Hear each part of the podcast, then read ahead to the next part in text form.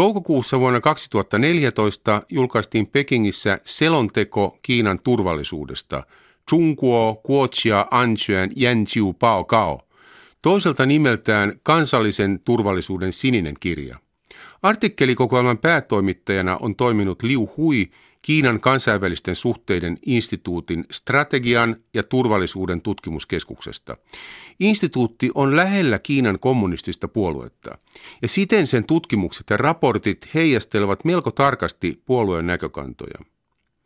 450-sivuisessa selonteossa käsitellään laajasti Kiinan ulkoiseen ja sisäiseen turvallisuuteen liittyviä kysymyksiä – Keskeisellä sijalla ovat Kiinan kaupalliset, poliittiset ja sotilaalliset suhteet sille tärkeisiin valtioihin ja alueisiin, kuten Yhdysvaltoihin, Japaniin, Eurooppaan, Afrikkaan, Venäjään, Intiaan, lähi sekä Kaakkois-Aasiaan.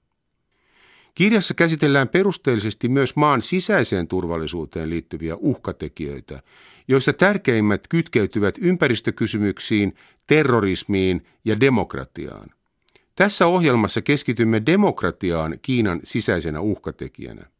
Kyllä, demokratia koetaan Kiinan kommunistisen puolueen taholta maan sisäisenä turvallisuusuhkana. Siis länsimainen perustuslaillinen demokratia, joka perustuu monipuoluejärjestelmään, vaaleilla valittavaan eduskuntaan, riippumattomaan oikeuslaitokseen ja vapaaseen mediaan, tiedonvälitykseen. Juuri nämä asiat puuttuvat kiinalaisesta yhteiskunnasta. Se on diktatuuri ja sillä on diktatuurin ongelmat. Ote selonteon tekstistä. Marksismilla on vakaa ja hallitseva asema Kiinan ideologisessa kentässä. Kuitenkin erinäisistä monimutkaisista kansainvälisistä ja kansallisista olosuhteista johtuen Kiinan ideologinen turvallisuus on uhattuna länsimaisen kulttuurihegemonian ja länsimaisen demokratian taholta. Ensinnäkin, Kiinalla ei ideologisesti ole ollut enää pitkään aikaan oikeastaan mitään tekemistä marksilaisuuden kanssa. Taloudeltaan Kiina on markkinatalousmaa.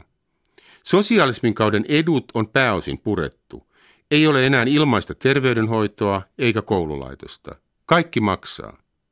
Edeltävässä sitaatissa mainittu marksilaisuus tarkoittaa tässä yhteydessä vain sitä, että Kiina on yksipuolueen maa, diktatuuri. Tarkasti ottaen oikeistodiktatuuri. Vallassa olijat eivät halua luopua saavutetuista eduistaan, kuten sanonta kuuluu. Puolue vastustaa juuri siksi länsimaista moniarvoista demokratiaa. Samoin kuin riippumatonta ammattiyhdistysliikettä ja useimpia kansalaisjärjestöjä ja niiden toimintaa. Erässä mielessä Kiinan tärkein ideologia näinä aikoina onkin nationalismi. Demokraattiset uhkatekijät on selonteossa jaettu neljään ryhmään. Ensiksi, selonteon mukaan Kiina on ollut viimeistään vuodesta 1949 lähtien jatkuvan ja kiihtyvän länsimaisen demokratiatuputuksen uhri.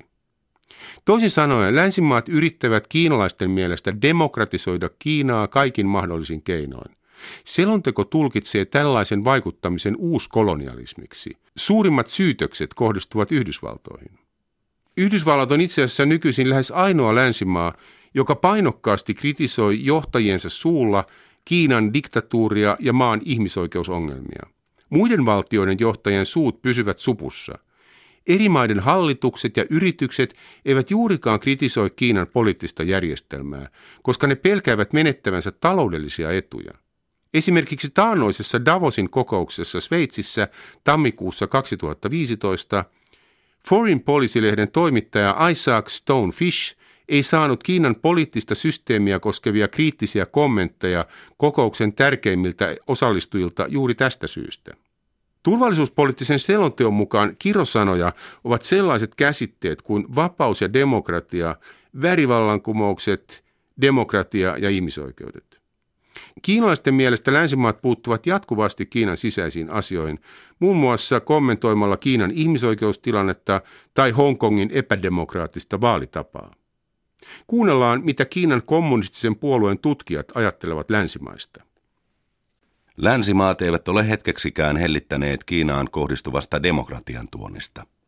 Ne käyttävät modernia tiedonvälitystä ja kulttuurituotteita tuodakseen Kiinaan aggressiivista länsimaista propagandaa, joka pitää sisällään demokratiaa ja ihmisoikeuksia korostavan arvonäkökulman. Ne saarnaavat myös ideologioiden loppumista, länsimaista perustuslaillista demokratiaa, yleismaailmallisia arvoja ja uusliberalismia. Ja ne epäilevät Kiinan talousreformia sekä sosialismia kiinalaisin erityispiirtein. Länsimaat hyökkäävät aggressiivisesti demokratian varjolla Kiinan sisäpolitiikkaa vastaan. Teksti on sanalla sanoen vainoharhaista. Meillä Suomessa perustuslainen demokratia on normaali olotila, tapa ratkoa yhteisiä asioita. Kiinan kommunistiselle puolueelle se on pahin mahdollinen ideologinen uhkatekijä. Muutaman viime vuoden aikana uuden puoluejohtaja ja presidentti Xi Jinpingin toimesta Kiinan ideologista kontrollia on tiukennettu huomattavasti. Siihen ovat vaikuttaneet mutkan kautta muun muassa arabikevään tapahtumat Pohjois-Afrikassa ja Lähi-idässä. Monet lehtimiehet, yliopistojen opettajat, uskonmiehet, ihmisoikeusasioihin erikoistuneet lakimiehet, vähemmistökansallisuuksien edustajat, taiteilijat, kirjailijat ja elokuvan tekijät ovat joutuneet vaikeuksiin puolueen kanssa. Osa istuu tekaistujen todisteiden takia tuomioitaan vankilassa. Jotkut eivät pääse matkustamaan ulkomaille, toiset ovat menettäneet työnsä. Puolueen rangaistuskeinot ovat monet. Toisaalta vuonna 2014 kiinalaiset tekivät yli 100 miljoonaa matkaa ulkomaille työn tai vapaa-ajan puitteissa. Kiina on monien ristiriitojen maa ja puolue pelkää yksivaltaisen asemansa puolesta. Naapurimme Venäjän kehitys on ideologisella saralla ollut viime vuosina matkalla yhä tiukempaan suuntaan. Tiedotusvälineitä on lakkautettu, toisinajattelijoita ja poliitikkoja murhattu, koko yhteiskuntaan on luotu pelon ilmapiiriä. Jos tämä meno jatkuu, kohta kukaan Venäjällä ei uskalla avata suutaan, vastustaa Putinin politiikkaa. Venäjä on mitä ilmeisimmin matkalla takaisin diktatuuriksi. Diktatuurien ja autoritaaristen hallintojen ihailijoita löytyy nykyisin ympäri maailmaa. Viime aikoina muun muassa Unkarin, Kreikan ja Turkin johtajat ovat ilmaisseet pitävänsä esikuvinaan juuri Kiinan ja Venäjän järjestelmiä. Eivät siis demokraattisia arvoja. Tämä on tietysti huolestuttavaa. Toisena merkittävänä uhkatekijänä Kiinan vakauden kannalta selonteko nostaa esille jo mainitun länsimaisen kulttuurihegemonian. Niin sanotun soft powerin eli pehmeän voiman. Tälläkin rintamalla Kiinan päävihollinen on Yhdysvallat. Pehmeä voima koostuu monista elementeistä, kuten kirjoista, elokuvista, musiikista ja kaikista kulttuurituotteista.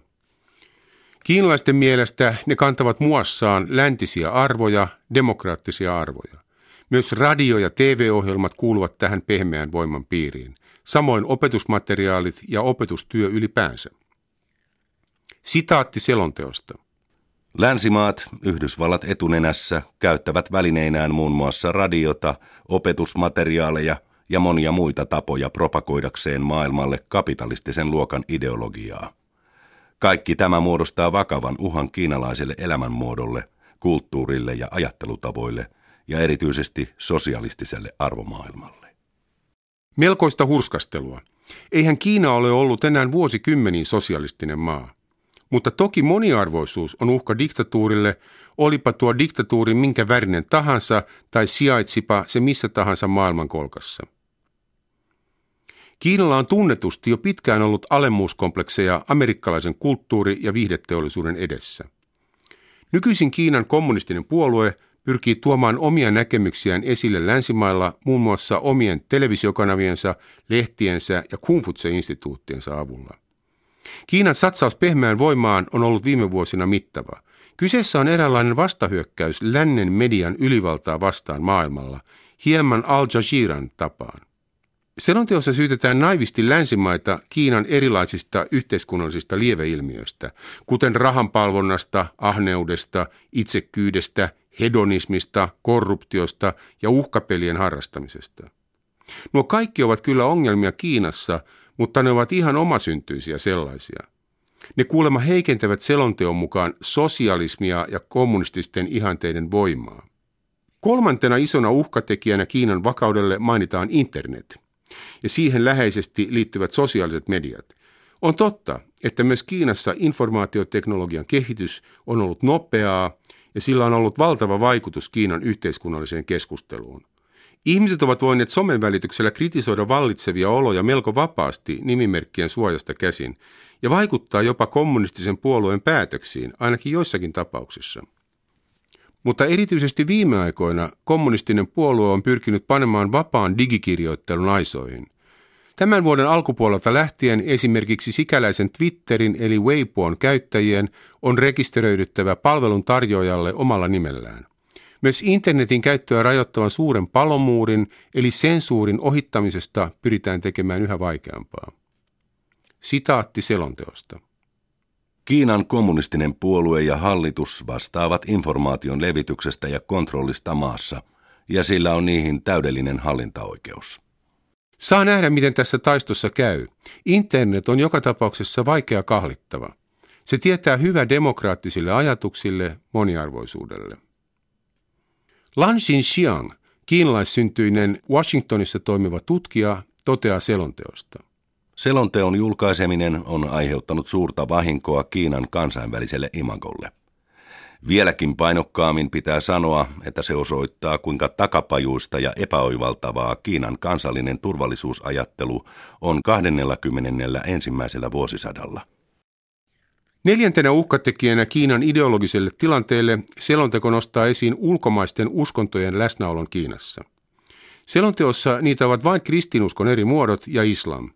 Yli 2000 vuotta sitten Intiasta saapunutta buddhalaisuutta ei sitä vastoin mainita ollenkaan.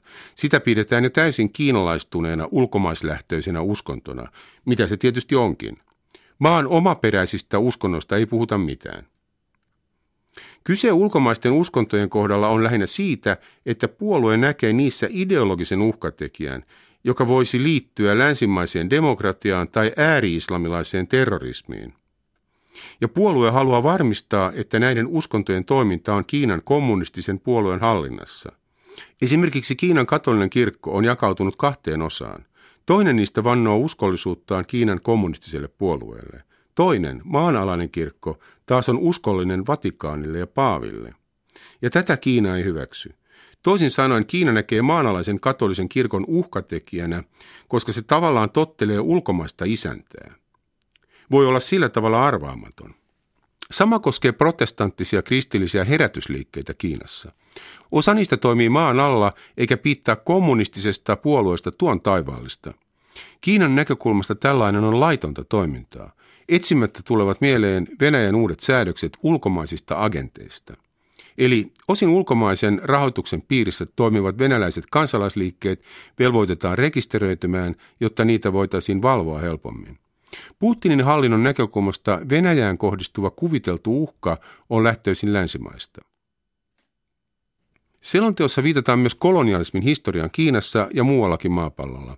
Korostetaan sitä, että vieraat valloittajat tulivat Kiinaan apunaan aseet ja papit, eli kristinusko.